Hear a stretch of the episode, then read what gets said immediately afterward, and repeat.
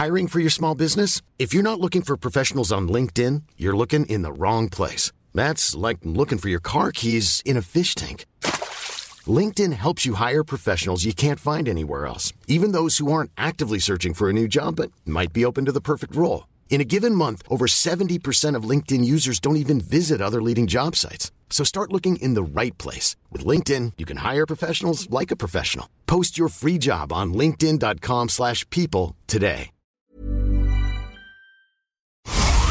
Las noticias no tienen por qué ser aburridas. 以这个墨西哥人都家喻户晓的民间故事来架起中墨两国之间文化交流的桥梁。 Los entrevistados no tienen por qué ser solemnes. В Южной Осетии, и здесь, мне кажется, можно проводить определенные параллели. Los colaboradores no tienen por qué ser incendiarios. Escándala, de veras que señora escandalosa. Piénselo. Bienvenido a Por Cual Vota. Con Fernanda Tapia. El único programa donde usted escoge las noticias. Agarre su teléfono, marque y comenzamos. ¿Sabías que tienes un superpoder en tus manos? Con la API Web de Cinépolis, compra tus boletos sin hacer fila y recibirás un cupón en tu correo para que puedas disfrutar de un Maxi Combo Mix por solo $219. Sin excusas. API Web Cinépolis. Más fácil, más rápido, más seguro.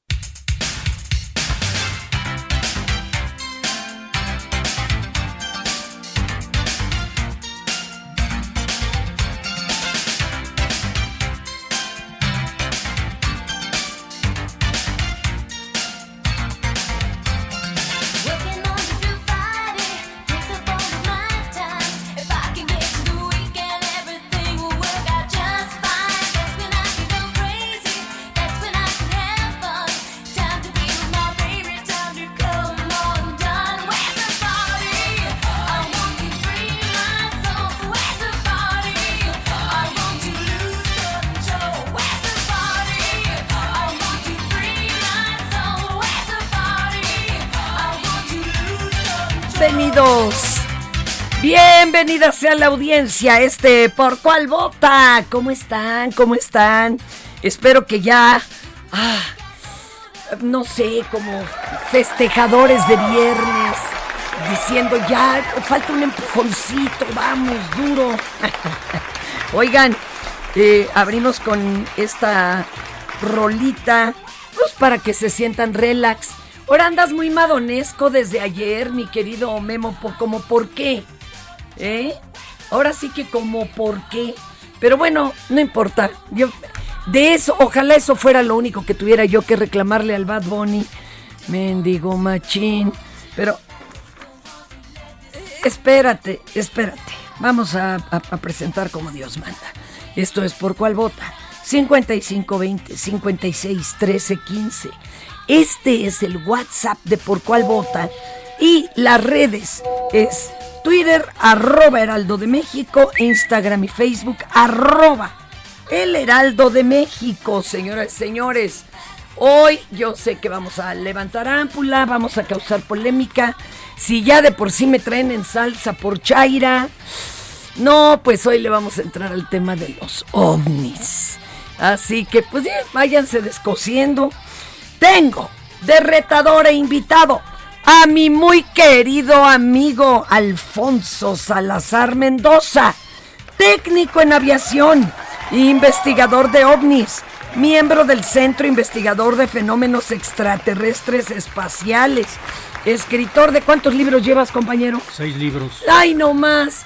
Y, perdón, no sé si la dan crédito o no, pero él es quien le ha mandado muchísima de la información que maneja mi querido Jaime Maussan, el mismo señor JJ Benítez, y bueno... Don Pedro Ferriz, en paz descanse. Don Pedro, mi lindo, que donde sea que esté, que nos esté escuchando. Oye, pero además lo más divertido es que muy pertinente tu visita, porque el lunes fue el escándalo no nacional, no binacional, sino mundial, el relajito de del avistamiento de esas formación de esferas luminosas en San Diego y en Tijuana, y luego al mismo tiempo se estaba viendo otra cosa, un platillo volador, en Yucatán, y ese mismo día también tuvieron avistamiento muy notorio en Colombia. Un rombo, precisamente. Oye, pues qué relajo traían, ¿o qué? Ya celebrando el Día Internacional del OVNI, ¿o qué? Oye, ¿qué fiesta era esta? Gracias por la invitación, Fernanda, un saludo a todas las personas que nos escuchan esta mañana. Y sí, efectivamente, como tú lo dices, ha sido para nosotros una sorpresa de que prácticamente desde la pandemia, desde el inicio de la pandemia, se incrementó el avistamiento de objetos voladores no identificados alrededor del mundo. Sería porque la gente no teníamos qué hacer, oye, y volteábamos para arriba. O veían que no había gente en las calles, no sabemos, pero a partir de también un avistamiento que se tuvo en unos videos de la estación espacial en el ahora sí que en el espacio. Ah, acuérdense ustedes, ¿esto en qué año fue? Lo de las cientos de naves. Esto fue hace como 2 años. Bueno, desde la estación espacial grabaron cientos de puntitos luminosos avanzando. Ahora sí que como que en fila. Del espacio hacia la Tierra. Y esto les llamó la atención. Pero sí fue así, no salían de la Tierra hacia el espacio. No, estos eran... Del espacio hacia la Tierra. Así es, y esto... Pues llamó la atención a las agencias espaciales de Estados Unidos, a la NASA, a la Agencia Espacial Rusa, y de ahí se ha venido incrementando, se ha localizado un objeto en forma de puro luminoso, que lo han tomado en varias ocasiones. Hoy hace muchos años, siempre era el que más relataban. Así es, y se maneja que es el famoso Caballero Negro. En 1954 la Fuerza Aérea Norteamericana detectó 2 satélites, estamos hablando 3 años antes de que mandaran el primer satélite, el Sputnik. De la Tierra al espacio. Así es, y la Fuerza Aérea Norteamericana detectó 2 satélites que estaban dando la vuelta, uno en trayectoria polar y otro ecuatorial, y no se explicaban qué eran aquellos satélites, aparatos, entre comillas, ¿no? Wow. Así es. Oye, no, ahorita nos va a contar más, porque déjenme decirles que mi buen Alfonso, ahora sí ya lo podemos contar, ¿no? ¿O no? Él era técnico en el aeropuerto, sí, capitalino, él ahora sí que le tocaba la hojalatería y pintura y todo lo tecnológico que le fallaba a los aviones. Desarmar y armar aviones. Y tuvo que resolver algunos casos que, bueno, levantaron ámpula, como un avión colombiano que llegó con un boquete en forma de esfera. Sí, lo golpeó un ovni, precisamente descendiendo en el aeropuerto El Dorado, allá en Colombia. ¿Qué tal? Y aquí se manejó la información. Inclusive el Heraldo de México Televisión me entrevistó para que les contara esta historia, de que ellos decían que le habían pegado con una escalera, pero al ver la matrícula vimos que no, que era efectivamente el avión que lo había golpeado un ovni allá en Colombia. Oiga, pues ahora sí que engarróteseme ahí, mi querido Alfonso, y comenzamos. Hoy se conmemoran el Día Internacional del Chiste. ¿El del chiste o qué? ¿Es día del reggae? ¿O del reggae? Sí, por eso vamos escuchando Bob Marley and the Wailers. 1 de julio se celebra el Día Internacional del Reggae. Una música de veras contestataria. Hay quien dice, no, es de puros pachecos, trenzudos. No, súper contestataria. Ay, este es un derechairo, no le hagas caso, el Bad Bunny de todo hace corajes. También es el Día Internacional del Chiste.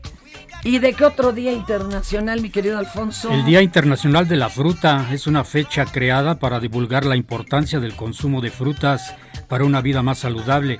El Día Internacional de la Fruta se celebra desde el año del 2007. Está de la fruta, como dicen, ¿no? El Día Internacional de la Fruta. No, para viernes se me antoja más celebrar el del reggae y hasta el del chiste. Oiga, y déjeme contarte, mi querido Alfonso, que en este programa todo es muy democrático. El público elige de qué notas hablamos y de cuáles no.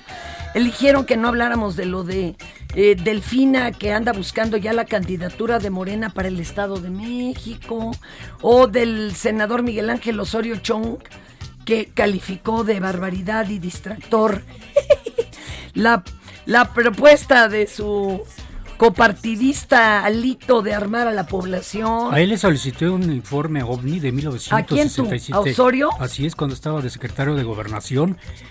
Y pues nada más dejaron en leída la solicitud. Chale, te dejaron en visto. La Auditoría Superior de la Federación detectó irregularidades por 9.851.000 pesos en el aeropuerto, pero el viejo. Compraron una fachada que no sabemos si se puso o dónde estará. A lo mejor es la fachada de la casa de gobiernos anteriores, inútil, ¿eh? No, cállate. Dos Bocas no es ninguna fachada y en este momento se está inaugurando. Cállate el hocico. A las 11. Bueno, de esto sí le vamos a hablar. ¡Órale, qué fuerte, carnal! Quería decir que... Godínez, ya vaya al grano. Lo que llega al grano es el 3x2 en todos los granos y semillas Verde Valle. Y además, lleva el segundo al 50% de descuento en todos los aceites Nutrioli. Con Julio lo regalado te llega. Solo en Soriana. A julio 7. Aplican restricciones. Estas son las 5 del día. ¿Por cuál vota? Pues mire usted, a 3 años de la reforma constitucional que estableció la creación de la Guardia Nacional, gracias al apoyo unánime de todas las fuerzas políticas, esta institución es reconocida y aprobada por la mayoría de los mexicanos, ya que más del 80% está conforme con su desempeño. Así lo dijo mi presidente Andrés Manuel López Obrador al presidir la ceremonia por el 3er aniversario de la Guardia Nacional desde el heroico Colegio Militar, donde informó que la Guardia ya cuenta con 118,188 elementos, tomando en cuenta que la Policía Federal llegó a tener solo 40,000 y añadió que 241 cuarteles se han construido en todo el país, de los cuales se suman 100 aportados por la Sedena. Otros 63 están en proceso de construcción, pero se proyectan 190 más para pegarle a los 500 al final del sexenio. Vamos a escuchar a Andrés Manuel López Obrador, mi cabecita de algodón, mi profeta de Macuspana. Nos falta llevar a cabo otra reforma a la Constitución. Tenemos que lograr que la Guardia Nacional dependa de la Secretaría de la Defensa Nacional. Ese es el propósito. Si dejamos a la Guardia Nacional dependiendo de una secretaría o de una institución sin el profesionalismo, la disciplina, la doctrina, vamos a cometer el mismo error y no podemos ya equivocarnos. Si es importante la Secretaría de Seguridad Pública, sí es importante la Secretaría de Gobernación, pero en este caso tan determinante para la vida pública de México, tenemos que buscar que la Guardia Nacional quede inscrita en una institución como la Secretaría de la Defensa. Te toca, mi querido Alfonso. Sí, mira, en Colima la mañana de ayer fue asesinado el director operativo de seguridad pública de Villa de Álvarez, Rafael Arreguín Landín, al salir de su domicilio en la colonia Los Ángeles. El director se encontraba en su vehículo que estaba estacionado en la calle Jalapa cuando fue atacado por sujetos armados quienes se dieron a la fuga. La víctima fue trasladada a un nosocomio por paramédicos de la Cruz Roja, quienes le brindaron los primeros auxilios. Sin embargo, se informó que falleció durante el trayecto. Con este hecho ya suman 10 elementos de corporaciones de seguridad pública asesinados este año en el estado, Fernanda. ¡Qué tristeza! Oigan, y luego de más de 8 horas de audiencia se la prolongaron allá.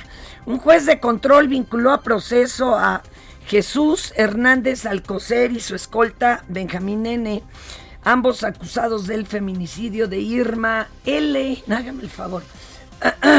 Pero mire, van a pasar 4 meses para desahogar pruebas mientras está este señor en prisión preventiva oficiosa. Fue un lío.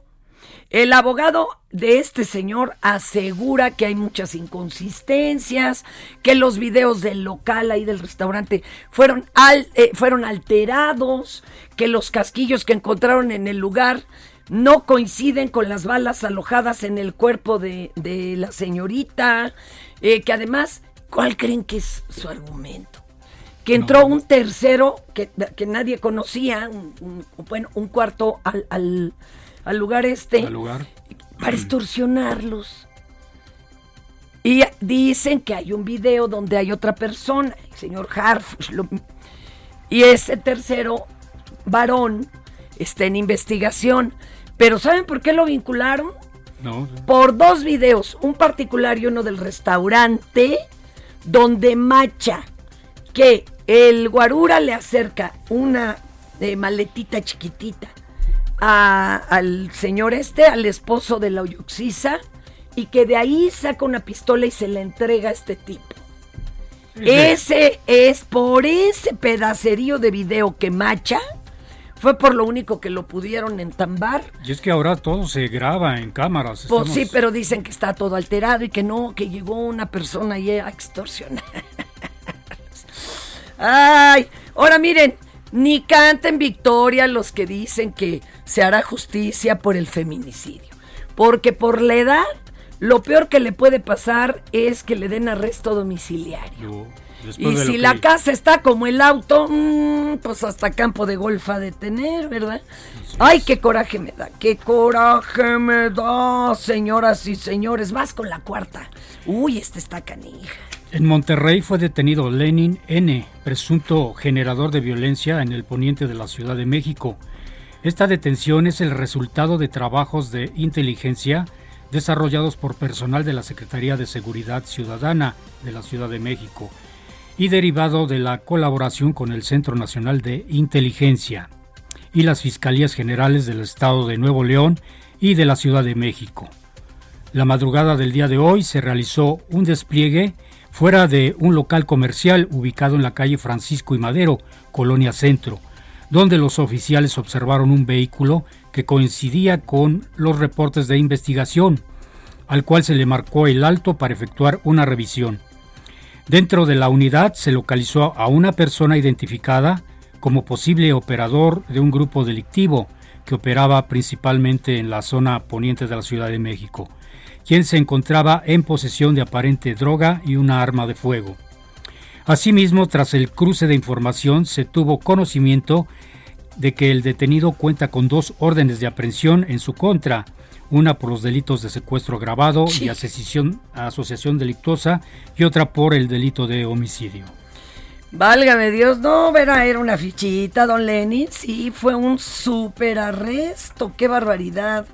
Oigan, y por otro lado en Tijuana, un bebé de 2 mesecitos falleció luego de que su propia madre lo apuñalara, por el amor de Cristo. Y no le dio una puñalada, le dio 13, por favor, hasta se me encueró el chino ahorita de terror.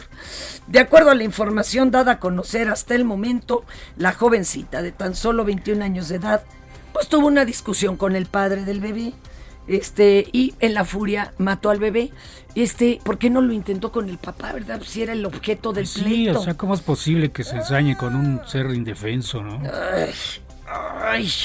Bueno, la abuelita intentó llevar al bebé al hospital, pero pues ya no se podía hacer nada. Al llegar elementos de seguridad para realizar las investigaciones, también llegó la madre, inmediatamente fue detenida y llevada al MP, el cual pues va a determinar su situación jurídica. Ay, no, mis pastillas, por favor, estos son muchos nervios. Te toca las 6, Master, ahí de donde dice hoja 4. Así es, Fer, en la Interestatal 35, en el estado de Texas, 4 indocumentados perdieron la vida y 2 más se encuentran en estado crítico luego de que trataran de evadir el control fronterizo, originando una persecución, la cual terminó cuando el vehículo que transportaban a estos inmigrantes indocumentados se estrellara con otro vehículo. La Secretaría de Relaciones Exteriores dio a conocer que 2 de los fallecidos son de origen mexicano, Esto se determinó gracias a las identificaciones que portaban entre sus ropas, Fernanda. Y les cuento que el audio que hace unos días les presentamos, donde unos migrantes encerrados en una pipa blanca, según ellos decían, llamando al 911, sí es real, pero no era el de los migrantes del tráiler en Texas. ¿Y qué creen? Ese audio en su momento, en 2021, se dio a conocer por parte del gobierno americano porque le pidieron al público que todo mundo tratara de ubicar una pipa de color blanco cercana a donde se encontraba cada quien, ¿no? Y sí, la reportaron, pero cuando llegaron ya estaba vacía. Se ve que se habían detenido unos instantes en lo que hacen el cambio de chofer. Estos migrantes se habían reportado, pero pues no sabían dónde se encontraban. Qué raro que el 911 no tenga acceso, ahora que nos espían de todo, a una señal de un celular para saber dónde está. Sí, así es. ¿Se imaginan? Pues todo, inclusive por eso fue el cambio de trayectorias aéreas sobre todo México, precisamente para tener controlado todos los vuelos a nivel internacional por medio de satélite. Imagínate, pero que no pueda saber el 911 dónde está la persona y que la persona pues no sepa dónde se encuentra, que eso es una lástima, es terrible, es un sinsentido, pero bueno. Ay, ni hablar. Oye, platiquemos, mi querido Alfonso, ¿cuántos años dedicándote a observar los cielos, cuando todavía no había drones, cuando decían que todo eran globos aerostáticos de la meteorología? ¿Cuánto tiempo? 50 años cumplo 2023 que viene, de estar investigando, leyendo, intercambiando información, por ejemplo, con el querido maestro don Pedro Ferriz, que tú lo conociste bien. Claro. Con el maestro Juan José Benítez también, que me acaba de incluir en su nuevo libro, en una información de una intercepción ovni en Cuba que le di yo. Indudablemente con el maestro Jaime Maussan, amigo, y prácticamente pues ahorita la punta de lanza de investigación ovni a nivel México y a nivel internacional, ¿no? Oye, cuéntame, antes no había redes, esto era muy difícil porque era el dicho de una persona. Si había tenido la suerte de tener una cámara, porque ahora pues todos traemos cámaras, ¿no? Con los celulares y lo que saliera en los periódicos. Así es. Es un trabajo de investigación difícil. Sí, muchísimo. Oye, qué bueno que ahorita dices de investigación en los periódicos. El Heraldo de México publicó muchísima información en el año 73, cuando los cheneques, estos duendes que decían que eran extraterrestres del tamaño como de 1 metro, que estuvieron quemando camiones con láminas de cemento, bultos de cemento allá en Veracruz. ¿Y qué eran? Se supone que eran, dicen que eran cheneques, otros decían que eran extraterrestres. Pero como te digo, investigando en la hemeroteca, ahorita llevo casi 50 años, ahorita se va a abrir una exposición precisamente de mucho de lo que he encontrado yo ahí. Va a ser la primera vez que una universidad a nivel mundial va a presentar una exposición de mucho del material que he encontrado. Ahorita el más reciente hallazgo que hicimos fue el avistamiento de un buque volador. Imagínate, así le llamaban. No es cierto, ¿eso cómo? ¿Y en qué año fue eso? En 1897. ¿Cómo crees? Y esto fue sobre Tampico, Tamaulipas. ¿Y en qué periódico? ¿Cómo estaba? Está relatado en un diario impreso. Así es, un diario que se publicaba en ese tiempo en México, que se llamaba La Voz de México. Y empezaron a cubrir la observación de ovnis allá en Estados Unidos. Ese año fue rico en avistamiento de ovnis allá. Oye, hay años como muy peculiares.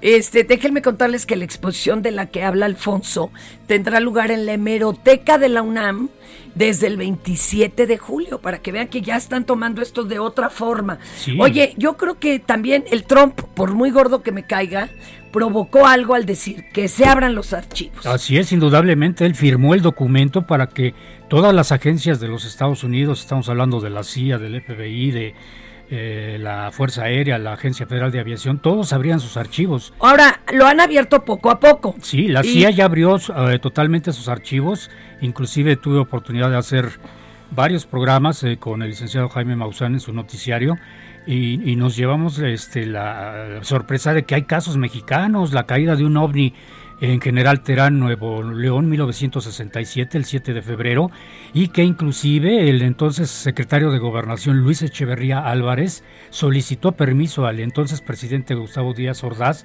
para que viniera un técnico de la NASA a revisar una esfera como de 1 metro de alto por 1 metro de diámetro, de apariencia metálica, y que cayó allí en ese rancho en Anacahuitas. Hey, it's Ryan Reynolds, and I'm here with Keith, co-star of my upcoming film, If, only in theaters May 17th. Do you want to tell people the big news? All right, I'll do it. Sign up now and you'll get unlimited for $15 a month and 6 months of Paramount Plus Essential Plan on us. MintMobile.com/switch. Upfront payment of $45 equivalent to $15 per month. Unlimited over 40 gigabytes per month. Face lower speeds. Videos at 480p. Active Mint customers by 531.24 get 6 months of Paramount Plus Essential Plan. Auto renews after 6 months. Offer ends May 31st, 2024. Separate Paramount Plus registration required. Terms and conditions apply if rated PG. ¿Y a dónde quedó la esfera? Mira, esta esfera cayó, la mandan a Monterrey, de Monterrey la traen a México. Luego nos... No le cambie, esto es... ¿Por cuál vota? Si en tu escuela tu maestra escucha esto... Soy así, así nací y así me moriré. El director escucha esto. Ay, si tú, ¿cómo crees? ¿Cómo no me va a gustar? Ay, si tú, ¿cómo crees? Si me gusta cotorrear. Y en cada celebración del Día de la Madre o Día de la Mujer te ponen esto. Ay, mamá, ¿qué voy a hacer con ella? Ay, mamá. Cambia tu vida. Escucha Por Cuál Vota. Con la mejor música y toda la información. Atrévete con el mejor programa de la radio. Oigan, ¿qué creen? Todavía llegan para la fiesta. Lo que llega para la fiesta es el 3x2 en todos los whiskies, rones, vodkas, ginebras y coñacs. Sí, 3x2 en todos los whiskies, rones, vodkas, ginebras y coñacs. Con Julio lo regalado te llega. Solo en Soriana. A julio 4. Aplican restricciones.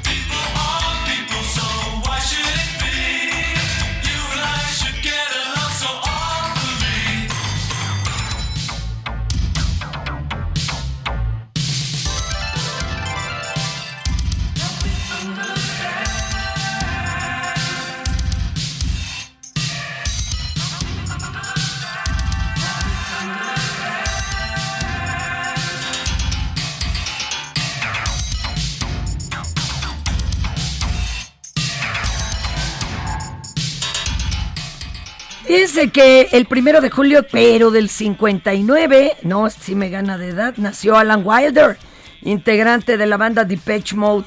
Y Depeche Mode es un grupo muy peculiar, porque ellos dicen que hay temporadas en que la gente ama Depeche y luego temporadas que los odian y luego que los aman. Y hay incluso un grupo llamado KMF DDM, que es algo así como Kill Motherfucker Depeche Mode, pero no sabemos si sea realmente esa la traducción. Como decían de Kiss, que era caballeros al servicio de... Haz de cuenta, ¿no? Así. Bueno, oigan, estamos hoy con Alfonso Salazar Mendoza, ufólogo, a punto de estrenar una exposición en la hemeroteca de la UNAM de todo lo que se ha encontrado precisamente en impresos, diarios, periódicos, tabloides. ¿Como desde qué año será el primero que vas a mostrar en la exposición del 27 de julio? De marzo 1897, de este ovni visto allá en Tampico, donde dicen que también hay una base extraterrestre ahí.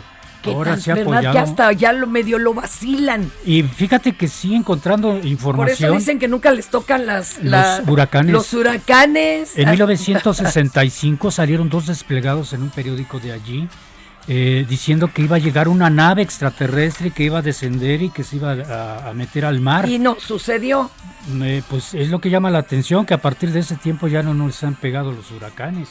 Han visto muchos ovnis, inclusive se dice que se perdió una lancha pesquera allí con pescadores cuando veían esferas rojas dando vueltas. ¿Y qué se los habrán llevado? ¿Qué? Pues hay historias muy creíbles. En Rusia también se maneja una historia de un barco pesquero que se llevaron todas las... Querían su cevichito, mis amores. Oye, te tengo preparado un material que nos hizo el buen Mario Manterola acerca del ovni de las Lomas. ¿Usted supo del caso? Vamos a escucharlo. ¿Por cuál vota?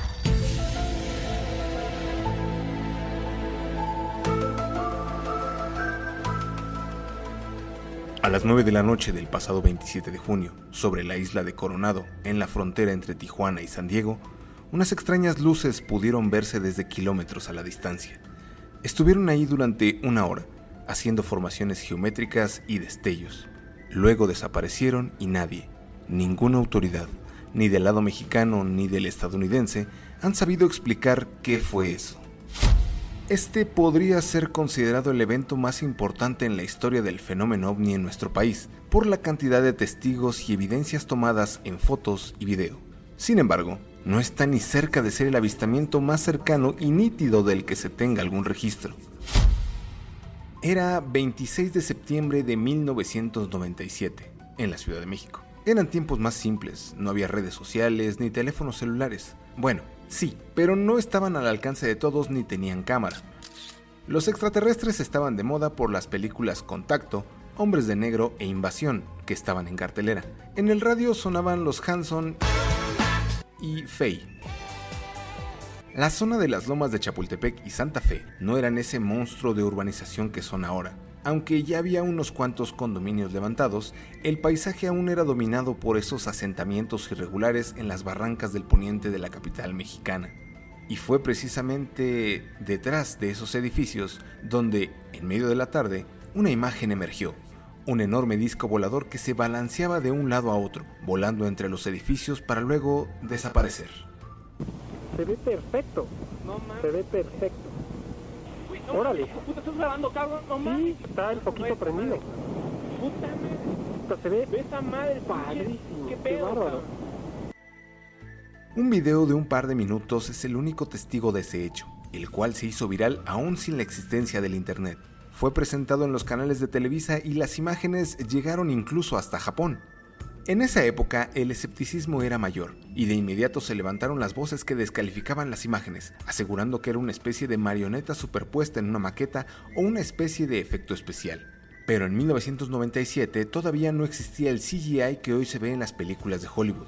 Estando en la Ciudad de México fue fácil rastrear la fuente de ese video, que aunque fue enviado a la televisora de manera anónima, en él se veían ciertos datos que llevaron a todos a un pequeño complejo de oficinas en Lomas del Chamizal, desde cuya azotea se grabó ese fenómeno aquel día. Alrededor hubo varios vecinos, una docena quizás, que afirmaron haber visto esa cosa desde distintos ángulos y experimentar distintas emociones ese día. Algunos ni siquiera sabían que había un video de ese hecho. Entonces ya cuando logré reaccionar me metí a mi casa, ya cuando salía no había nada, pero era una cosa grandísima, daba muchísimas vueltas y ya es lo único que vi. Empecé a ver que algo se movía. y a la hora de fijar la vista hacia allá, me di cuenta de que pues, era algo que aparentemente sobrevolaba el edificio, ¿no? Hizo cuatro movimientos en forma de cruz, y después cuando se regresó hacia atrás del edificio hizo cuando ya desapareció. Y tenía quemadas las manos como si me hubiera bronceado, pero con la camiseta puesta. Muy raro. Años después vinieron los especialistas de cine desde Hollywood a tratar de recrear un video así y fallaron escandalosamente. A la cinta original se le hicieron todo tipo de exámenes para saber si había sido manipulada de alguna manera y todo pareció indicar que era real. Incluso, en 2015, alguien aseguró ser el autor de la grabación, confesando que fue un montaje para ver qué efecto provocaba o algo así, pero no logró acreditar tales dichos.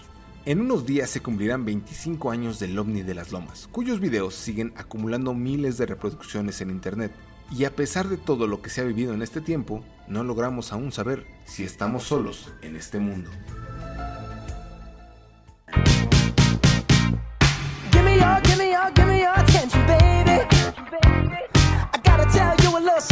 Y bueno, también muchos escépticos, pero oye, ahorita nos vas a contar de todos los famosos, hasta el mismo Echeverría que me cae en la punta del hígado, vio algo. Oye, pero vámonos mientras tanto con nuestra sección más copiada, pero nunca lograda, nunca imitada, bueno, muy imitada, pero nunca, déjelo así. ¿Por cuál vota? Así decía el maestro César Alejandro, ¿recuerdas? Ay, sí. Oigan, ya siéntese, señora.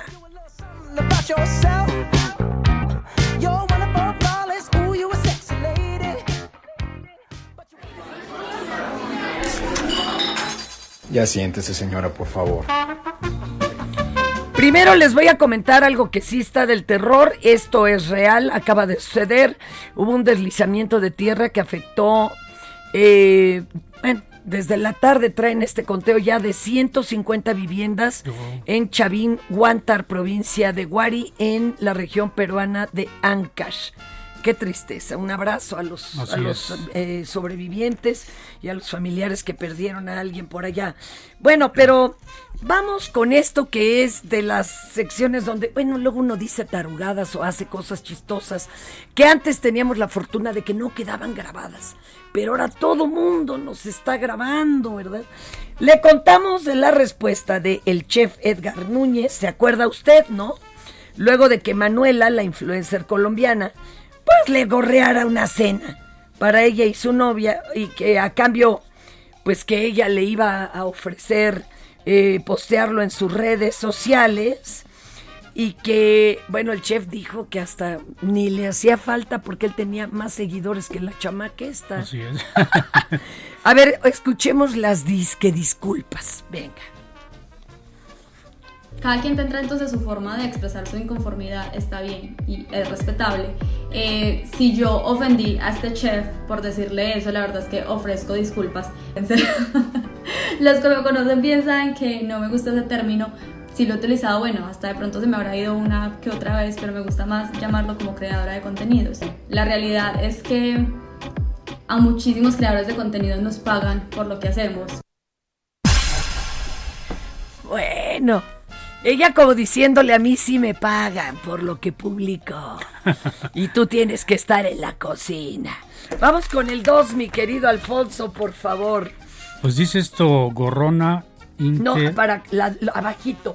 Aquí merengues. Dices, pero esto se está convirtiendo en todo un tema, pues muchos creen que el documentar un arresto solo se trata de grabar y subirlo a sus redes, sin tomar en cuenta que esto les podría traer problemas jurídicos o exponerse a salir golpeado, pues como le pasó a este muchachito que ni hablar sabe, pues dice que están observando... Y asfixiando.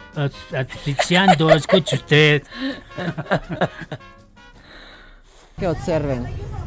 Le están jalando el cabello. Le están jalando el cabello, chicos. Le están jalando el cabello. Quiero que la vean. Chicos, quiero que vean lo que está haciendo la oficial.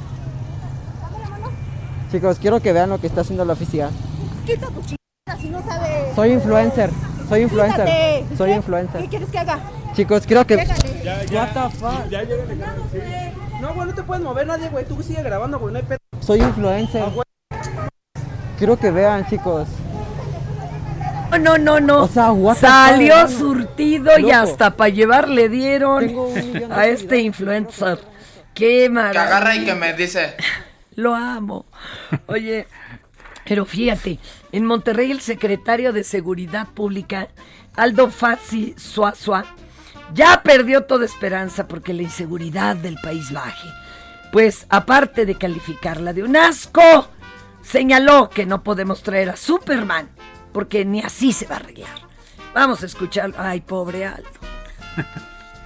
La violencia en el país está del asco. Así, del asco. Tengo lo que resta el año para ver si lo bajamos. A ver si. Se está muriendo gente, eso es lo que me estás diciendo. Oiga, entonces... Llevamos 119 muertos. No hemos podido arreglarlo, mamacita. Nos podemos traer a Superman de secretario. No se va a arreglar. Eso ya es haber perdido toda la esperanza.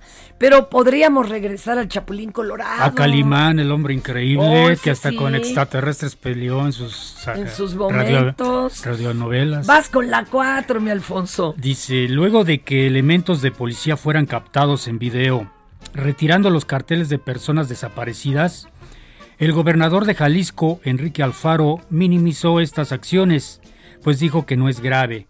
Y se dará la instrucción de que no vuelva a suceder. Escuche, por favor. Escucha. Tampoco es nada grave. Es simplemente un asunto que se hizo que no debe ser y simplemente daremos la instrucción de que no vuelva a suceder. Tampoco es nada grave.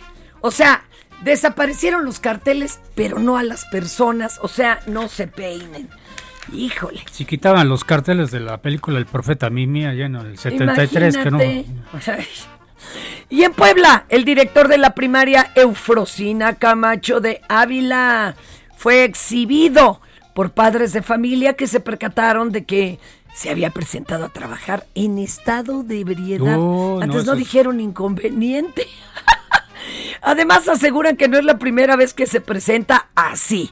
Vamos a escuchar. No, qué bonito, Dios mío. El maestro está borracho, yo lo vi porque la maestra lo jaló y lo están tapando, lo están encomiendo. Y ahorita, miren, maestro, usted está así. Maestro, no soy yo, vuelvo a lo mismo, por eso no hay problema, porque para doña Fabi, la señora afortunadamente se dio cuenta, mire, maestra, y ni cómo para ayudar ni tapar. Pero les pido un favor, es la institución y no se puede grabar tampoco acá. No nos pueden prohibir nada. Peleándose si se grababa o no al borrachito. Fíjate, y es un maestro. Yo recuerdo un incidente que sucedió en la aviación mexicana hace años de un piloto y su compañero que iban hasta las manitas y despegaron un 727 y en lugar de venir a México...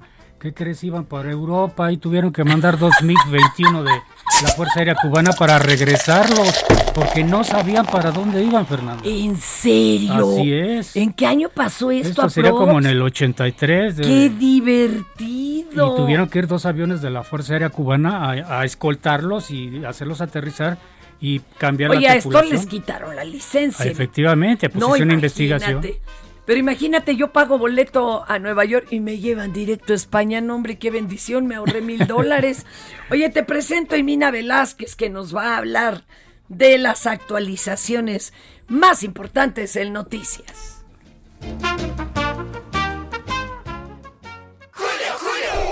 Llegó el lado oscuro. Uy, llegó el lado oscuro y todos los sabores con el 3x2 en todos los helados, paletas y postres Holanda y Nestlé. Además, 3x2 en salchichonería empacada de origen y en todos los yogurts Yoplait y Lala. Con Julio lo regalado te llega. Solo en Soriana. A julio 5. Aplican restricciones. Mr. 305 checking in for the remix. You know that at 75 Street, Brazil. Well, this year's gonna be called Gaiocho. Querido Alfonso Salazar, te presento a Emina Velázquez, jefa de información del Heraldo Radio. Emina, te presento a Alfonso. Mucho gusto, Emina. Hola, Alfonso, Fer, buena tarde, buen día. Oiga, cuéntemelo todo, ¿en qué estamos ahorita? Híjole, ya no me vayas a asustar, es viernes, compañera, venga. Pues mira, en medio de protestas, a las 11 de la mañana se va a llevar a cabo la inauguración de la primera etapa de la refinería Dos Bocas Olmeca, esto en Paraíso, Tabasco, previo al acto de apertura que será encabezado por el presidente López Obrador, donde también, hay que comentarlo, va a emitir un mensaje por el cuarto año de su triunfo electoral. Pues vecinos de la colonia Lázaro Cárdenas, en las inmediaciones de la refinería, pues denuncian que la obra ha causado lo que llaman un tapón de agua que provoca inundaciones, así como un ruido que ellos consideran insoportable, pues esto derivado de las pruebas con la maquinaria, y también denuncian la contaminación por químicos y pues acusan que esta obra, una de las prioritarias del presidente López Obrador, ha cambiado para mal su calidad de vida y hasta económicamente los ha afectado, pues han incrementado los precios de los productos. Y esta mañana la Secretaría de Energía, Rocío Nale, estuvo con nuestros compañeros Sergio y Lupita y destacó que la construcción de la refinería se realizó en un tiempo récord y respondió a quienes cuestionan la obra, que no está terminada y que la vayan a inaugurar, y dice que desconocen los procesos de construcción. Se comprometió a transparentar la obra y dice que, bueno, una vez que ya esté inaugurada en su totalidad terminada, producirá 340,000 barriles diarios, que equivale al 20% del consumo total del combustible anual en el país. No, está bien. Ahora, la obra, acuérdense que la empezaron hace muchísimo tiempo. Esto fue la reconstrucción. Los vecinos que actualmente están infartados, bueno, que no se dieron cuenta al momento de iniciar las construcciones lo que iba a suceder, o les dieron un varo, o son acarreados de partidos contrarios. Digo, a ver, perdón, que alguien me explique. Ay, Dios, ¿qué más, mi querida Imina? Y en más información, pues, descarta la Fiscalía de la Ciudad de México que un tirador o una tercera persona haya asesinado a Irma Lidia el 23 de junio. Ya lo mencionabas al inicio de la emisión, las declaraciones del abogado de Jesús Hernández, de Ángel Fernando Hernández Guadarrama. La Angelina Borbolla Moreno, coordinadora general de investigación de delitos de género y atención a víctimas de la Fiscalía de Ciudad de México, pues respondió el abogado, dice que no hay imágenes de una tercera persona en los videos del restaurante y también testigos descartan que alguien más hubiera entrado al lugar en donde se cometió este feminicidio. Por lo pronto, bueno, ya lo mencionabas, ya se quedó en prisión preventiva oficiosa este hombre y en 4 meses pues se llevará a la audiencia para que presenten las pruebas tanto sus abogados como la fiscalía. Y hoy en Galeana se va a realizar este 1 de julio la exhumación de Devani Escobar. Autoridades federales y estatales pues lo que buscan es homologar los criterios que determinan las causas de muerte de esta estudiante de Derecho de 18 años que desapareció el 21 de abril. El cuerpo será trasladado a Monterrey y hoy, ya una vez que exhumen el cuerpo, sus familiares van a realizar una misa y bueno, llamaron a encender una vela en memoria de Devani. Híjole, qué terror. Mira, mejor vámonos con la de color, baby. Ya me espantaste. Sí. Bueno, pues en Huamelula, en Oaxaca, un alcalde se casó con una lagarta. Esto como parte de una tradición con más de 230 años de antigüedad para recrear el día en que dos etnias fueron unidas por una boda y para que haya abundancia en el municipio. No sé si ya recibiste las imágenes de la boda. Hermosa la cocodrila. O lagartita con su vestidito de novia. ¿Pero qué me estás con Tainer?